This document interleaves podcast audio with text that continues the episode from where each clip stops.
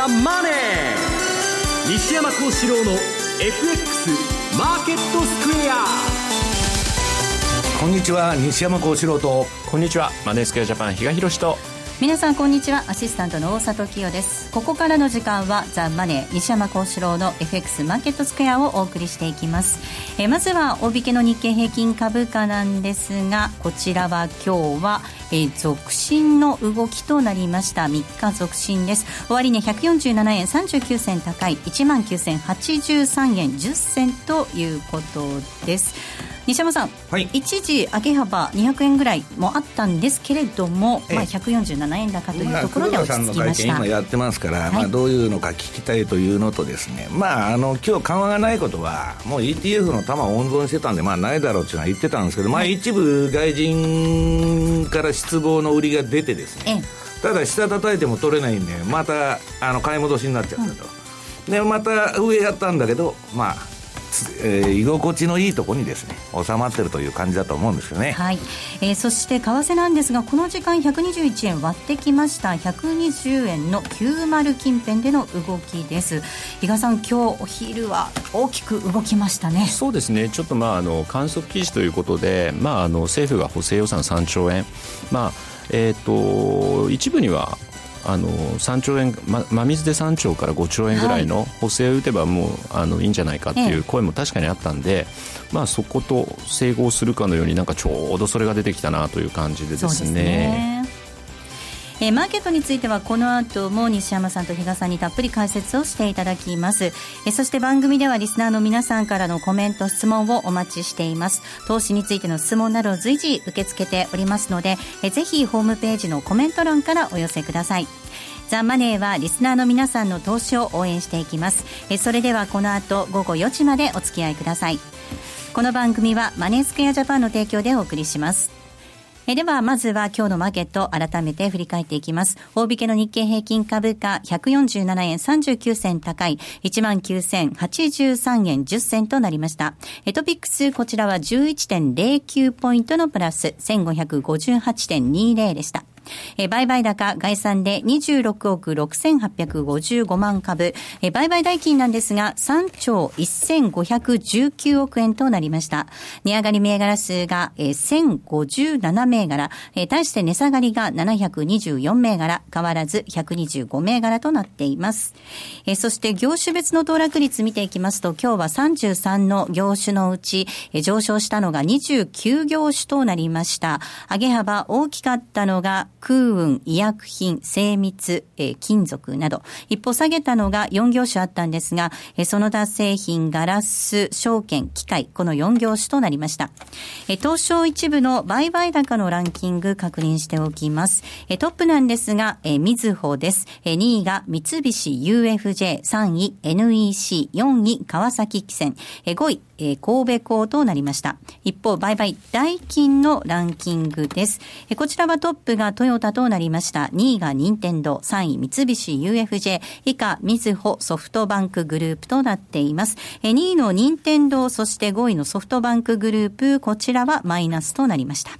えー、そして、えー、引け後に決算を発表したところ、いくつかご紹介をしていきたいと思います。えー、まずは、東証一部5406の神戸製鋼所、神戸港です。え今日は終値、ね、1.31%のプラス2円高の154円となっています。え第2四半期4月から9月の決算を発表しました。売上高1年前に比べまして1.4%増の9286億円。え経常利益なんですが、こちらは28.3%減の330億円でした。一方、純利益、こちらも大幅にマイナスです。えー、減少、減益です。68.1%減の134億円となりました。えー、通期の見通しなんですが、えー、下方修正をしています。えー、下方修正をしています。えー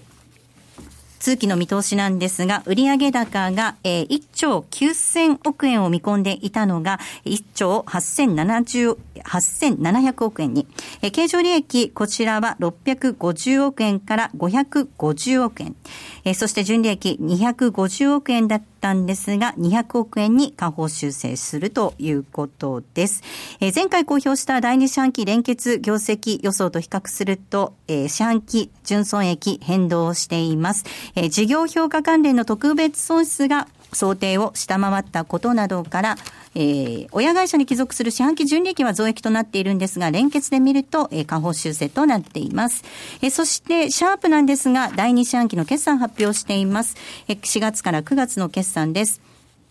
売上高1年前に比べまして3.6%減の1兆2796億円でした。え経常損益、こちらは大幅な赤字です。386億円の赤字となりました。え純利益、こちらは、え836億円の赤字となっています。え通期の見通しについては変更していません。えそれから NTT ドコモなんですが、9437です。えこちらがえ、営業収益、売上高にあたります営業収益、同じく第2四半期の4月から9月の業績なんですが、売上高にあたります営業収益1.9%増の2兆2149億円。一方、えー、経常えー、っとですね、純利益ですね。純利益、こちらは22.2%増の3171億円となりました。えー、通期の業績見通しなんですが、修正をしています。えー、通期の業績見通し、修正をしておりまして、えー、下方修正となっています。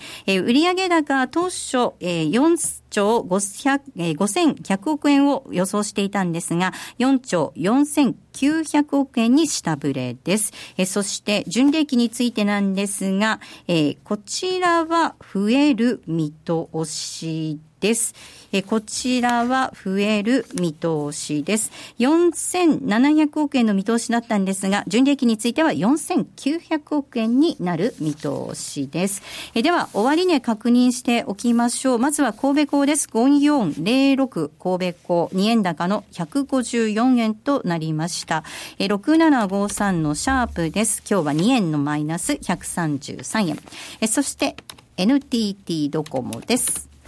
こちらは、えー、今日は1.2%の上昇、28円高の2357.5円となりました。えー、ここまでは今日のマーケットを振り返りました。気になるレースが今すぐ聞ける。ラジオ日経のレース実況をナビダイヤルでお届けします。開催日のレースはライブで、3ヶ月前までのレースは録音でいつでも聞けます。電話番号は0570-008460 0570-008460 0570を走ろうと覚えてください。情報量無料かかるのは通話料のみ。ガイダンスに従ってご利用ください。桜井英明の投資知識研究所11月号。桜井英明のリート辞典パート3今こそリート投資配当で投資を考える時代が来た。好評発売中。DVD およそ60分お値段は税込8640円。送料が別途かかります。詳しくはラジオ日経ネットショップサウンロード。または電話0335954730までToday Today's Market です。まずは主な通貨のレートを確認しておきます。ドル円なんですが、この時間120円の9に今値変わりまして大きく動いています。9194です。えー、ユーロ円ですが132円の7380。そしてユーロドル1.097780あたりでの動きとなっています。えー、では、為替市場のポイントについては、まずは比嘉さんからです。お願いいたします。はい。まあ、この後、今ちょうど展望レポポートが出てきてて、まあ、2016年度後半に目標達成なのかなというような、えー、内容が伝わってはきてるんですけれども、結局のところ、まあ、えー、補正予算、これもまあ観測記事なので、これが本当に、えー、政府としてえー、打ち出してくるのかどうなのか、ここの確認プラス、まあ、この後15時半からですね、黒田総裁の記者会見が控えてますんで、えー、どういった形でですね、まあ、今後、あの、金融政策の舵取りをしていくのかとい。う部分をですね、はい、あの、まあ、どういった表現を使ってって説明していくのか、まあ今のところその2%から乖離している理由っていうのは原油価格、これがまあ日銀自体は70ドルを想定してたはずなので、そこからだいぶ乖離していると、その影響だというようなところも、えー、まあ理にはかなってるかなというふうには思うんですが、ただまあそうなってくるとね、じゃああの必要な時にはやると、これまで言ってたんであれば、そこをまだ目標として変えないんであれば、そういう話も出てきても何ら不思議ではないかなと。まあそういったところをうまく匂わすことができるのかどうなのか、まだ追加緩和の部分ですね、はい。そこがポイントにはなってくるかなというふうに思います。まあそして来週なんですけれども、まあ、えー、まあ通常であればアメリカの雇用統計。はいというのもありますし、まず週明け、トルコの総選挙なんかもあるんですよね。はい、で、この間、まあ日本の方でもですね、ちょっとあの、トラブルがあったと。いうようなこともありました。で、28日の早朝ですかね、またトルコ本国の方では、えー、反政権側のテレビ局っていうんですかね、そこに、まあ、えー、トルコ警察がですね、突入したというようなところでの、その言論の自由をやっぱ圧迫するような動きっていうのも見られてたので、さりとて、まあ、エルドアンさんがまたこれで過半数取れるかっていうと難しいとは思うんですけどね、まあ、そのあたりが、まあ、週明けちょっと一つ、また窓開けにならないとも限らないとい。うところが気になるのと、まあ、あとは、まあ、アメリカの雇用統計ですね、えっ、と、これまでだと大体20万人増、NFP というのが言われてたわけですが、まあ完全雇用が近づいてきてですね、それがずっと続くということはありえないと。いうのはサンフランシスコ連銀のウィリアムズさんもですね、以前言ってた部分、前回の雇用統計直前で言ってたのかな、そういった部分ありますんで、そうするとまあ10万というところが本当に市場が合格ラインとしてですね、受け止めるのかどうなのか、まあこのあたりが来週はやっぱりポイントになるのかなというふうに思いますが、まあさりとてですね、あのいろいろとイベントがあります。で、今回まあこれまでずっと10月末買い4月末売りというようなお話をさせていただいてたんですが、まあ10月の最終週プラス11月1週目目でというような、えー、ことも今今年に関しては言わせていただいてたので、そのイベント、えー、見ながらですね、まあ、あの、ポジションをですね、えー、まあ、構築していただければなというふうには思いますけどね。はいえー、では西山さんにお話伺っていきましょう、はい、まあ、来週は雇用統計もあるということでしたけれども、えー、なんといっても今週は日米の金融政策でしたね、はい、まあもうどっちみち何もないと両方、はい、まあ予想通りと、うん、日銀も ETF の出動を10月全然しないでですね、まあ、1回か2回やったのか知りませんけど資金温存して、まあ、やるわけないと。で、やるわけないと、売られるとまずいんでっていうことで、まあ、やらせみたいな補正法の報道を今日出してきたと。うん、まあまあ、見え見えのことをやっとるなと。で、私の方はまあ、そんなことはどうでもよくてですね、はいあの、何が起ころうが、日銀が緩和しようが、しまいがですね、まあ、10月末の近辺で買うんだということで、今、今週は精力的に株とですね、えー、円売りに動いてましてですね。円売りなんですね。まだ全部買ってませんけど、はい、まあちょっとまだあの資金を温存して11月1週まで見とるんですけど、うん、まあ相当売買して、まあ疲れたなと いうのが今のあれなんですけど、まあちょっと気合い入れて来週まで行くぞという体制に入っとるんですね。で、まあ、日銀の金融緩和なんていうのはもう、そもそもですね、海外勢何にも、うん、まあ、株の上げの道具として、まあ、賞味期限2週間か2ヶ月か知りませんけど、はい、そういうイベントドリブンとして、その、捉えてるだけでですね、そんなもん、その、やったところで何なんだと。えっ、と、ECB のドラギみたいにマイナス金利にしてですね、市中に積極積極的にお金を出そうと。言うんならそれは金融緩和だけど、日銀が何百兆円追加緩和しようがですね、日銀の当座預金に、えー、0.1%の金利がつくっつって、みんな豚積みっつってですね、そこに金預けてるだけですから、金融村から一銭も金が出ていけないわけです。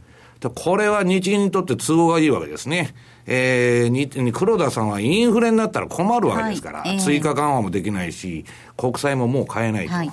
で日本っていうのはインフレになったらアウトなんですね。えー、日本国債の金利がもう4%を超えたら万歳になっちゃう国ですから、えー、今の状況が、えー、非常に心地いいと。で、為替もですね、日本経済にとってベストの120円をやってると。もうこれ以上何も言うことがないという状態ですね。で、まあ、結局ですね、私今週のレポートにも書いたんですけど、まあ、海外勢の評価っていうのは、日本銀行というのは見せかけの金融緩和をやってるだけだと。はい、真剣にやってないっていうんですね。マイナス金利にもしないし、まあ、するわけないと。えー、っと、日銀の不利を撤廃、ああの、当座預金の不利を撤廃しちゃったら、じゃあ、ゆうちょ銀行ってどうなるんだと。国債と、その日銀の当座預金の豚積みだけでですね、収益を生んでる会社なのに、それがマイナスになります。うん、やるわけがないと、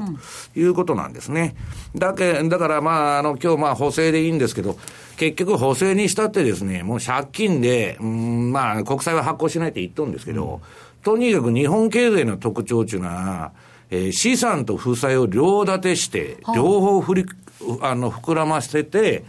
だから500兆円経済っつって、その規模だけすごい、えー、あの、すごく見えるんですけど、はい、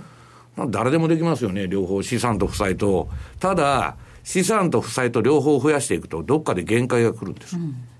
で、それが、まあ、えー、海外勢から言わすと、ポンジスキームと、まあ、ネズミ講経済と言われてるんですね。これはまあ、日本だけでなくて、今、あの、大なり小なり、えー、それに近いこと、どこの国もやってるんですけど、まあ、ちょっと日本はですね、度が過ぎてると。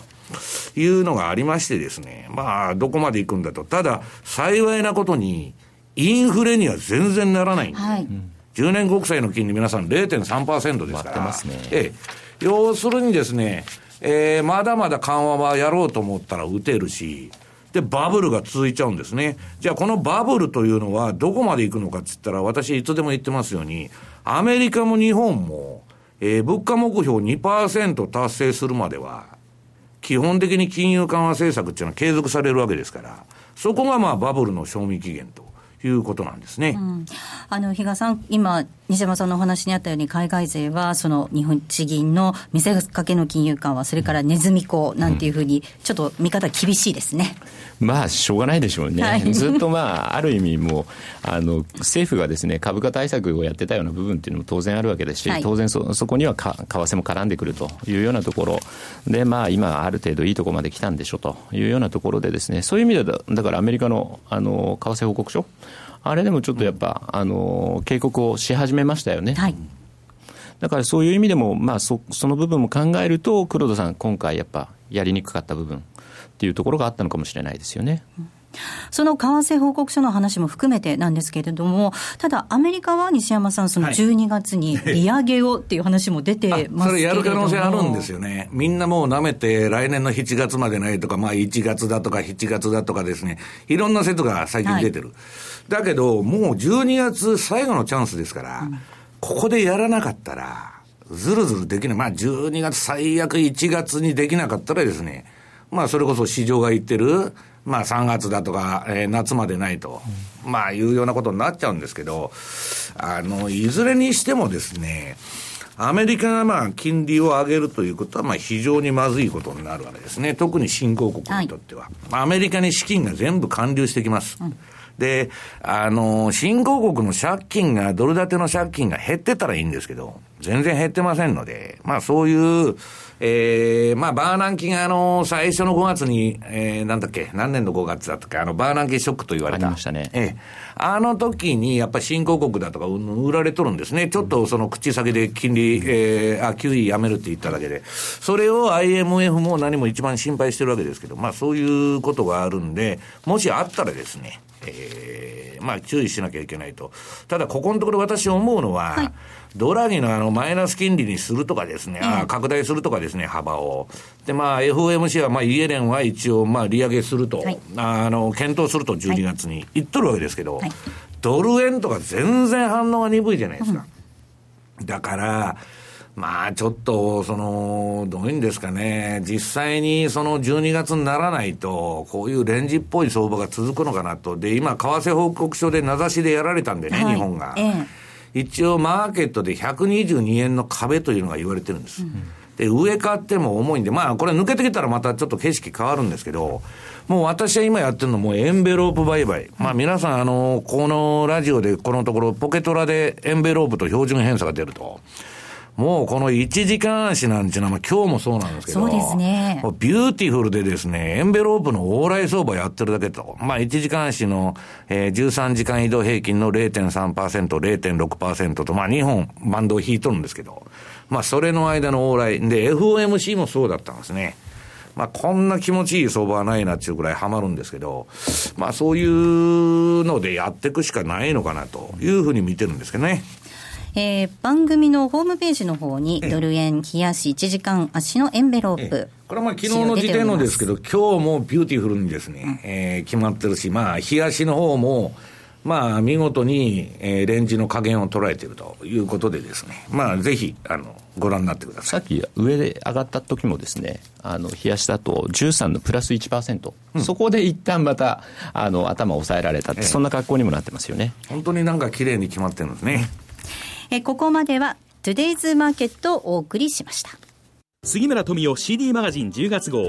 パニックは政策の母。危機は必ず克服される。秋は仕込みのチャンス。好評発売中お値段は税込送料別7560円詳しくはラジオ日経ネットショップサウンロードまたは電話0335954730まで11月14日土曜日大阪アクセス梅田フォーラムで無料投資セミナーを開催サンマテクノスコムチは金本オプトエレクトロニクスが IR プレゼン。そして？堀は私櫻井英明による株式投資戦略セミナー。注目銘柄を徹底解説します。お申し込みはインターネットまたは郵便番号105-8565ラジオ日経11月14日大阪セミナー係まで受講者全員にプレゼントをご用意。締め切りは11月5日。お待ちしております。中小企業経営のノウハウをあなたに。小山昇の実践経営塾木曜お昼12時15分から放送。M2J トラリピボックス。トラップリピートトラップリピート。僕の名前はトラリピトラップリピートトラップリピート。それを略してトラリピえトラリピボックスのコーナーです。FX 投資をもっと楽しくトラリピで成果を上げることを目指していきましょう。え今週もたくさん質問をいただいているのでご紹介していきます。えー、西山さんが指摘されている10月末買いの日がやってきました。えー、最近は曲がり屋の評論家まで西山さんの理論を自分の理論のように言っている感がありますね。えー、質問ですが、えー、今日の日経平均の値が25日移動平均のプラス乖離が過熱感を示しているようなのですが、この場合はやはり投入資金を減らして11月のおしめを待った方がいいでしょうか？教えてください、といただきました。曲がり屋の評論家って笑えてくんですけど、私はね、全然人の話話聞かないんで、はい、誰が何言ってるのか何にも知りません。はい、よくこういう、まあ、誰々さんが言ってますっていう質問を受けるんですけど、はい、何言ってるのか知らないんで、答えられないんですけどね。あのー、私もですね、半分、今まあ、えー、手当てしてるポジションが、まあ、ファンドによって違うんですけど、まあ、3割から半分は買ったと。で、この、まあ、昨日、おとつい、相当、えっと、円売りと、えー、株の買いをですね、相当やりまして、これまあ後のコーナーで具体的に何を買ってるかっていうのをやりますんで、はい、あれなんですけど、まあ基本的にですね、ちょっと11月の相場乱高下すると思ってるんですね。うん、だからまあ11月1週、基本的にはそこまで、まあ、で、コアのポジションを作って、で、少しまあ余裕をまだ持っといて、えー、下あったら買うと。で、まあ、ファンドでもですね、ものすごい膨大な資金量のとこは、まあ株のはみんな ETF で言ってるわけです。で、為替のはもう FX の取引で言ってて、で、まあ資金量の、まあ、あの、少ない人は、あの、少ないファンドとか、まあ先物でやってると。まあ、あの、えー、SP500 のミニとか、225のミニとか、まあ、それが一番手数料が安くていいんですけどね、本当は。まあ、そんなことを今、ドタバタやってまして、まあ、半分は買ったらいいと思うんですね、とりあえず。はいえー、続いての質問です。えー、10月28日から10月末買いに動かせていただいております。えー、こんな質問をして怒られるのかもしれないのですが、1日の中でいつ買えばいいのかと、ふと疑問に思いました。えー、例えば、今日は黒田日銀総裁の会見3時半からだから、その発言で相場は動く。その前に買うべきか、後に買うべきか。後ならニューヨークの終わりくらいがいいのか。バカバカしいと一周されそうですが、教えてくださいということです。比嘉さん、悩んでらっしゃるようですよ。だいぶ前にですね、実は西山さんが1日の中で一番なんかこう動きやすいみたいなのっていうのをやってたんですが、ただまあそれがいまだにじゃあ通用するのかっていうと、多分またそれはまた話が変わってきてると思うんですね。で、別にあの1日のうちでどこがとかっていうのではなくてですね、まあそういう時こそ先ほどのコーナーじゃないんですけど、本当にあの、エンベロープ見たりとか、それが60分足であったり、冷やしを使うのかっていうようなところでですね、で、あの、ちゃんと標準偏差ボラティリティも、あれが、えー、トレンド、例えば売りのトレンドの時に、あのじゃあ、あの、おしめを拾っていくとか、そういうのではなくてですね、そこでレンジがちゃんと確認できるんであれば、そこでしっかりとですね、あ、マイナス1まで来たのっていうんであれば少し拾ってみるとか、うん、そういうような感じで、あの、特になんか1日のうちでこの時間帯とかうんぬんっていうのは考えなくてもいいのかなと。デイトレードするには重要なんですよ。うん、だけど、半年間投資ですから、うん、まあもう1円高くてもあの、50銭高くてもですね、まあそれはしょうがないと。あの、いうことですけど、まあ、あの、円高になりやすい時間っていうのはありましてですね、朝の7時から8時、で、昼の2時から5時なんですよね。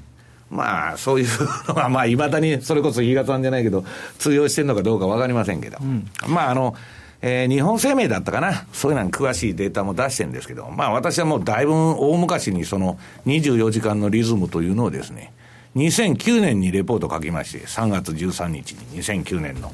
まあ、あの、うん、そういう傾向があるということですね。もう一ついきます。え以前の放送でポンドドルがレンジ取引に向いているとの話があり、トラリピに良いのではと思ったのですが、M2J では取り扱いがありませんでした。自分はあくまでレンジを意識した逆張り中心にやっていきたいと思っているのですが、他の通貨ペアではどのペアが良いでしょうか？やっぱり米ドル円でしょうかと。いうことです、まあ、そうでしょうね、米ドル円が一番あのはまりやすいのかなっていう感じはしますし、あと、そのご質問の中にあったポンドドルですよね、はい、これ、あのレンジになりやすいって言ってても、ええ、あの1から2の間ですからね、結構 大きい、ね、あのそういう意味ではワイドなあれの部分を指してます、でただでさえポンドっていうのはやっぱり値動きが荒い、で証拠金にかかる、えー、コストもやっぱあのかかりますので、ちょっとそういう意味ではですね、あのちょっとあの本当にレンジがずっと続く、それは大きなレンジは続くというようなところなので、そこはちょっとあのももしあの勘違いをされてるんだったら、ちょっとそこはお気をつけいただきたいなというところではあるんですけどね、まあ、ドル円、あと、まあ、もうその時々でですね、やっぱりもうあのレンジになりなってたりとかして、ずっとうだうだうだうだした相場になるなる時っていうのは、どの通貨ペアにも存在してくると思うんですよね。まあ、そういう意味では今一番組みしやすいいのはドル円だと思いますけど、それはやっぱり、あの、先ほどの繰り返しにもなってしまいますが、標準偏差ボラティリティ、これを見て本当にレンジだねっていうようなところ、あの、上昇してそこからもう垂れてくるとかいうところ、あるいはもう低いところでずっと横ばいが続くところ、そういったところをですね、狙ってみるというので、よろしいんじゃないかなというふうに思いますが。はい、もう一ついきましょう。えー、っとですね、いつも勉強になるありがたい番組に感謝いたします。私は今年 FX を始めたえー、初心者ですが、デモトレードだとうまくいくのに、リアルトレードになるとなぜかうまくいかず、どうしても損切りが重なり、利益が増えません。どのように取り組むべきなのでしょうかということです。デモは絶対儲かりますよ。売買ゲームで増やしていきゃ勝ちますから、あの、そういうゲーム理論でいきゃ、あの、勝てるんです、デモは。はい。デモで負ける人はいません、プロで。多分ですね、ええ、やっぱりですね、本当のお金を使ってるのか、え、やっぱりそのね、あのー、いや、だから資金は有限なんです。そう。ちょっと考えすぎちゃうのかもしれないですね。デモトレードは、ね、例えばやられたら、売買で張っていったら、ええー、1勝7敗で勝てるんですよ。ただし、えー、っと、そのスポーツでも何でもそうですけど、本番と練習は違うのと一緒で、でね、全くね、そのデモトレードでこんだけ儲かってますなんて言ったって、われわれ相手にされませんよ。うん、それはリアルマネーで、えー、言わなかったらダメなんですけど、そのリアルマネーで、やっぱりね、うん、やると緊張感だとかプレッシャーが出てくるんですね。あと感情も入りますよね。で、ポジション取った途端に弱気になっちゃう。やられるんじゃないかと。うん、そういういろんな、その、ストレスが生じるんですね、相場っていうのは。で、それは乗り越えないといけないんですけど、乗り越えないといけないって言ったって、気が急に弱い人が強くなるわけじゃないんです。人間っていうのは。だから、大札さん見てたらですね、あれ？まあ、あなた負けなしらしいんですけど、最近、あの、負けなしとかリアルトレードで負けなしと。いやいやいやいやいや。で、それはね、何か、やっぱりその比嘉さん言われてるような標準偏差ボラティリティ、まあ私の手前味噌なんですけどね。それとかエンベロープとかボリンジャーバンドとか、なんかその自分の中で、これっちゅう型がないと、相撲もそうなんですよ。うん、この型になったら負けないと。で、その型にはまった時だけ行くということがないと、自信が生まれないんですね、相場に対する。だから私はまあ最終的には、あの、私の手法をその、紹介しますけど、最終的には皆さんご自身でですね、えー、相場の型を作っていただきたいと。で、型ができると、負けてもいいんです。正しいことをやってるっていう認識でストップさえ置いといたら、それは勝ちにつながる可能性が高い。ただ、フィーリングでですね、なんかであの、適当に買おうとか売るとかやってるとですね、あの、ろくな結果にならないっていうのは相場だと思います、ね、まあ、よく西山さんと値頃感でだけは相場晴れないよねって言いますよね。そうです。さあ、そして比嘉さん、はい、11月に入ってからになりますが、はい、セミナーがあります。千葉と神奈川、横浜ということですね。はい、11月23日、これまた旗日になるんですけどもね、はいこれ1日でですね、はい、ちょっと移動しなければならないという、また初の試みをですね、はい、11月実施する予定で、ですからあの、えっ、ー、と、横浜と千葉で、あの、開催、同日開催するんですが、あの、時間帯が異なりますので、まあ、ご注意いただきたいなというふうには思うんですが、あの、一生懸命ですね、えー、私と、あと、木戸とですね、津田、あの、横浜と千葉をですね、えー、行き来させていただこうかなというふうに思ってまして、まあ、そこでですね、しっかりまたトラリピの話をさせていただいたり、あるいはもう年末、かなり押し迫ってきているところなので、まあ、当然、えー、ここから、えー、10月末買いがどうなっているかとかですね、そういった話をし、え、しながらですね、まあ、年末に向けて、あるいはちょっと気が早いかもしれませんが、年明け早々ぐらいまでのですね、お話もさせていただければなというふうに思ってますんで、ぜひご参加いただければなというふうに思ってます。はい。今私 M2J さんのホームページ見て、1日のうちにやるんだと思ってちょっとびっくりしてたんですけれども、11月23日祝日なんですが、えー、まずは横浜になります。神奈川中小企業センタービルで10時からのスタートです。えー、そして同じ日なんですが、11月23日2時からのスタートになります。こちらが千葉なんですが、京葉銀行文化プラザでの、えーセミナーになります。11月23日です。ぜひ皆さん足を運んでいただければと思います。ここまでは M2J トラリピボックスお届けしました。マネースクエアジャパンは FX は投機ではなく資産運用であると考え、特許取得済みのオリジナル発注機能や独自のリスク管理ツールの開発により、今までとは違った取引スタイルを個人投資家の皆さんに提案しています。オリジナル発注機能の代表例をご紹介しましょう。トラップリピートイフダン、通称トラリピです。これは普段忙しくて、為替レートや情報などを頻繁にチェックできないような方々にも、しっかりと投資できる手法を作りたい。そんなコンセプトで開発しました。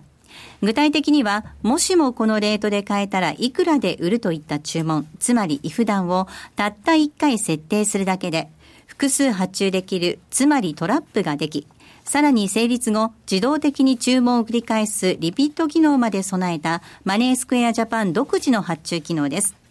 一度設定すれば手間なく24時間収益チャンスが狙えます。またトレード画面に貼り付いて相場の動きにやきもきすることもないので、感情に左右されない取引が可能です。リアルの取引に入る前にトラリピを試してみたい。そんな方には実際のトレード画面、実際の為替レートで取引できる FX のバーチャル取引、トラリピ FX バーチャルをご用意しています。ご登録、ご利用は無料です。詳しくはマネースクエアジャパンのホームページをご覧ください。マネースクエアジャパンが提供する外国為替証拠金取引は、外国為替相場の変動や各国市場金利の変動により損失を被ることがあるほか、その損失は投資金額を上回る恐れがあります。また、トラップリピート違反は取引の利益を保証するものではありません。取引説明書をはじめ、契約締結前交付書面などの内容を十分にお読みいただき、ご理解の上お取引ください。なお取引に際しては所定の手数料がかかります。金融商品取引業者関東財務局長金賞第2797号。株式会社マネースクエアジャパン。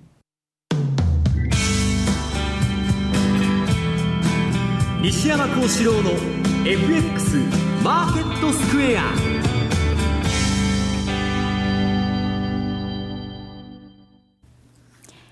さあ、このコーナーではマーケットの見方について西山さんにいろいろな角度で教えていただくコーナーです。え今日のテーマなんですが、ファンドの10月末買いの具体例と気になるポイントということなんですが、まずはちょっと中国のお話、お願いできますか？今、急にあの、まあ、アメリカのイージス艦が出てですね、はい。まあ、あの、例の、まあ、南シナ海の問題でですね、まあ、中国がまあ勝手に島を使っ作ってうんぬんで、まあ、あのまあ、アメリカが軍事作戦を展開したと。で、こういう地政学リスクは相場に効くのかっていう質問が多いんですね。で、私もまあミーティングとかうんぬんして、まあこの番組のディレクターディレクターとも喋ってたんですけど、はいこれまあどうなんだと。ええ結局ね、この問題は、米中の問題、まあお互いのメンツでこれやっとるんですけど、時間がかかる。こんなまあ、あの、一長一短に解決、あのー解決する問題じゃないから、えー、基本的には相場には関係ないと思ってます。ただ、突発事故があれば、はいこれはまあ、その、起こらないとも限りませんのでね、これはちょっと嫌気するだろうというふうに思うんですよね。まあだから、あの、中国、アメリカの虎の踏んだとかいろんなこと言われてるんですけど、まあ虎の踏んだというかですね、まあお互いにまあメンツでですね、牽制の試合でですね、まあこの問題の解決には時間がかかるということです。だからまあ突発事故がない限りはまあ無視していいだろうと。で、問題はですね、まあ今あのイギリスもドイツもまあみんなそうなんですけど、ね中国にすり寄ってましてですね。そうですね。ヨええーロッパとアメリカの対応の温度差すごいですよね。全然すごいんですよはい。で、これは何なんだというのはですね、もうあの、イギリスというのはまあ例の二枚舌外交で007の国ですから、えーまあ非常に老快な国なんですけど、まあ中国もですね、えーあれだけアヘン戦争、まあ原爆とアヘン争戦争っていうのは許される問題でないんですけど、ね。えー要するにですね、まああの、そういう屈辱的な目に遭ってるにもかかわらず、えー習近平さんは、えーニコニコとして、日本への対応とは全然違ってですね、イギリス行って喜んでるわけですよ。で、イギリスもうんぬんやってるんですけど、まあ、これはですね、まあ、イギリスの問題、あの、アメリカと温度差があるって言われてるんですけど、はいまあ、みんなファンドの運用者が言うには、経済問題だと。だから、イギリスというのは、経済は実、えー実利主義なんだと。まあ、身を取っとるわけですね。金さえ儲からいいと。で、政治的になんか変わったのかというのはですね、まあ、温度差は確かにあるんですけど、ここはですね、まあわかんない。今のところ経済問題で中国と付き合ってると。それはドイツもそうなんですけど。だからまあ彼らはまあ政治や陰謀をしょっちゅうまあ歴史見てたらやるわけですけど、まあ政治とは切り離したですね、経済の問題で金が全てということでやってるということですね。でまああの、面白いんですけど、海外投資家から見たらですね、はいあの、我々日本人は中国はおかしいと。まあ、経済統計も嘘だとかなんとかいろんなことで人権が、あの、ないとかですね、いろんなことを言ってるんですけど、イギリス人とかドイツ人から見ると、日本と中国っていうのは全く一緒に見えるわけ、らしいですね。何にも変わらんと何が違うんだっつって質問を受けてるわけです。はい。で、要するに、まあ、この前もマイナンバーの話してたら、ええあんなもんはヨーロッパで人権侵害で通りませんよと。よく日本はあんなものが通るなと。で、それはね、アメリカみたいにあの、ソーシャルセキュリティであの、背番号制やってる国あるんですよ、社会保険番号で。それは皆さん、アメリカっていうのは戸籍がない国だから、そうですねそれで管理してるだけなんですよ。日本みたいに戸籍があるのにですね、何のためにあんなにやるんだと。まあ、税金を取ろうということで、とですね、IT 業界への助成金のばらまきですよね。まあ、仕事のばらまき。あるいは、まあ、うん、官僚組織の肥大。要するにですね、マイナンバーやったら事務作業が簡略化されるんですから、その分公務員の数が減らないとおかしいんですけど、マイナンバー対策で増えるという国ですから、まあ彼らの合理主義から考えたら、理解できないと、中国と日本は、いう結論になるわけですね。さあ、そして先ほど質問でも、やはり10月末買いということで、たくさんいただいていました。実際に何を買えばいいのかということで、メールもいただいているのでご紹介します。えー今夜帰宅したら10月末買いをします。せっかくなので、リターンの良さそうなものを選びたいです。えー株インデックスならば、今年、ヨーロッパ、アメリカ、日本のどこが良いのでしょうか。為替ならば、どの通貨ペアが良いのでしょうかということをいただいておりますが、西山さん。今あの番組ホームページ見ていただくとですね、はいこの番組のホームページ、はい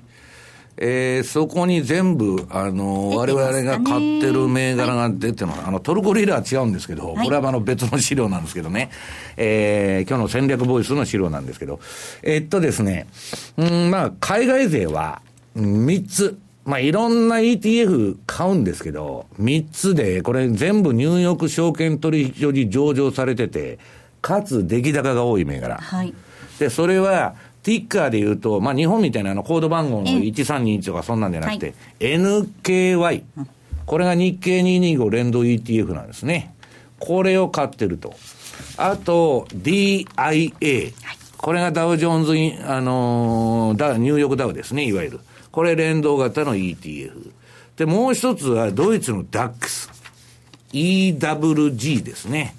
えーこの3つですね、これを、まあ、あの、中心に買ってるということです。で、日本の投資家の皆さんは、これもみんなドル建てなんで、ええ。まああのまあその円安見てる人は、まあドル建ての、まあニューヨーク株か、あの、アメリカの証券取引所で買ってもいいんですけど、普通にまあ円建てで行くなら、えー日経225連動投信で、1321。これ東証上場の。この日経225連動 ETF とですね、あとニューヨークダウンに連動するのは、えー NF ダウジョーンズと、コード番号1546。まあこれ両方野村証券があの蘇生したやつだと思うんですけど、これがまあ一番出来高、リクイディティですね、流動性が多いんで、やるのがいいだろうということなんですね。あと、えー、これはまああの一般の投資信託を買うと皆さんものすごい手数料だとか信託報酬が高いんで、はいインデックス投資には馴染まないんですね。ETF、ETF を買うのが一番いいって言ってるんですけど、えーっと、225先物ミニだとか、ニューヨークダウ先物ミニとか、SP500 のミニの先物を売買しますと、コストがさらに10分の1ぐらいち小さくなる。で、あの、先物はまあ、私は一般の人には勧めないんですけど、まあ、コストという面から見たらですね、一番それがいいと。いうのは私の結論なんですけどね。だから番組ホームページに載ってる、まあ、この ETF を一般の皆さんは、まあ、NISA 使ったり、使ったりですね、それで買われるのがいいんじゃないかということですね。で、為替の方は、はい、為替の方ですね。ドル円中心です。ドル円を中心にですね、まあ、あの、もともと、その、円相場の10月末買い、4月末売りっていうのは、まあ、私なんかニュージーランドと、あの、5ドルですね、5ドルとニュージーランド。これを、まあ、中心に、あとドル、まあ、あのその時々で銘柄のさじ加減をするんですけど、まあ、その3銘柄が中心なんですけど、ただ一つ気をつけないといけないのは、まあ、アメリカが利上げすれば、またそういう通貨も売られたりうんぬんするでしょうから、まあだから必ず10月末に買って4月末に売らなきゃいけないってことじゃなくて、去年みたいにもう12月までに1年分上げるような相場になっちゃえば、もうそこで私は半分売ったってレポートにも書いたんですけど、まあその辺は臨機応変にやっていただきたいという気がするんですね。あの比嘉さん、為替でいうと、やっぱりドル円中心になってくるんでしょうかね。まあ、どうしても、片や、まあ、あの、本当に利上げするかどうか分かんないですけど、はい割とそれまでの FRB と、えーマーケットのズレっていうのが、まあ、修正されてきてる。それまでは、まあ、何月の確率が何パーセントっていうのと、実際でも行われるのはこんなもんじゃないのっていうことで、ズレがありましたよね。だいぶそれが今回の、まあ、FOMC を終えたことでですね、あのかなり接近し始めたっていうか、二つの見方がある程度いいところに向かい始めてるのかなというのもあるので、まあそういう意味ではですね、やっぱドル円っていうのは外せないんだろうなというふうに思いますし、やっぱりあとはもう金利だと思いますね。はいで、例えばこれでアメリカの株が、えー例年の、まあ、えー確率じゃないですけれども、割と今年なんかはその、えー大統領選前年ということを考えれば結構上がってもおかしくない。ところが今のところ年始の、えー初め値と比べるとそれほど上がっていないというようなところを考えればここからの年末に期待する。で、株が上がってくるっていうことになれば当然、えーアメリカのニューヨークダウだとかそういった部分との相関性が高い、えーオセアニア通貨とかっていうのはですね、また一つ、やはり候補に上がってきても何ら不思議でもないなっていうふうには思いますけどね。西山さん、やっぱり新興国ではなく、先進国を中心に、日本だけでなく、海外もっていうことですね。これあの、ゴールドマン・サックスがこの前 CNBC で言ってたんですけど、やっぱりですね、まあなんだかんだっつってアメリカは、まあ金利を上げたいとはい。いうことを言っとるわけですから、まああと、利上げ観測出てるのって、まあなかなかやらないですけど、イギリス、その2国でしょ？そうすると、まあ、先ほどのバーナンキーショックじゃないんですけど、アメリカの金利が上がるとなれば、えー、借金が、えー、多い新興国ですね。これは苦しくなるわけです。で、皆さん借金ってね、あの、例えばブラジル。例えばアメリカが利上げしたら、ブラジルっていうのは、ものすごい影響を受けるわけです。で、今ね、昨日ブラジルのファンドマネージャーと喋ってたら、え、っと、ブラジルっていうのはどういう国なんだと。現金持ってたら超金持ちと。はい、借金してたら地獄の国だと。で、今ね、一時インフレ率が9%に、それに8%のリスクプレミアムですね、ブラジルの。乗って、まあ固定で16%、17%、金利が取れるんですよ。これ逆に借金してたらですね、100借金すると、この金利だと、すぐ500%、100のものが500くらいになっちゃう。だから逆に言えば、ブラジルの金融機関って、ものすごい儲かるってことですよ。まあだからそういう金利の、あれをやっぱり一番見とかなきゃいけないということでございますね。ここまでは西山幸四郎の FX マーケットスクエアでした。ソニーの卓上ラジオ ICF-M780N 好評発売中。デザイン、操作性もシンプルなホームラジオです。ラジオ日経のほか AM、FM が受信できます。お休みタイマーと目覚ましタイマー機能付きで価格は税込1万1880円。送料が別途かかります。お申し込みは0335954730ラジオ日経通販ショップサウンロード。またはネットショップサウンロードまで。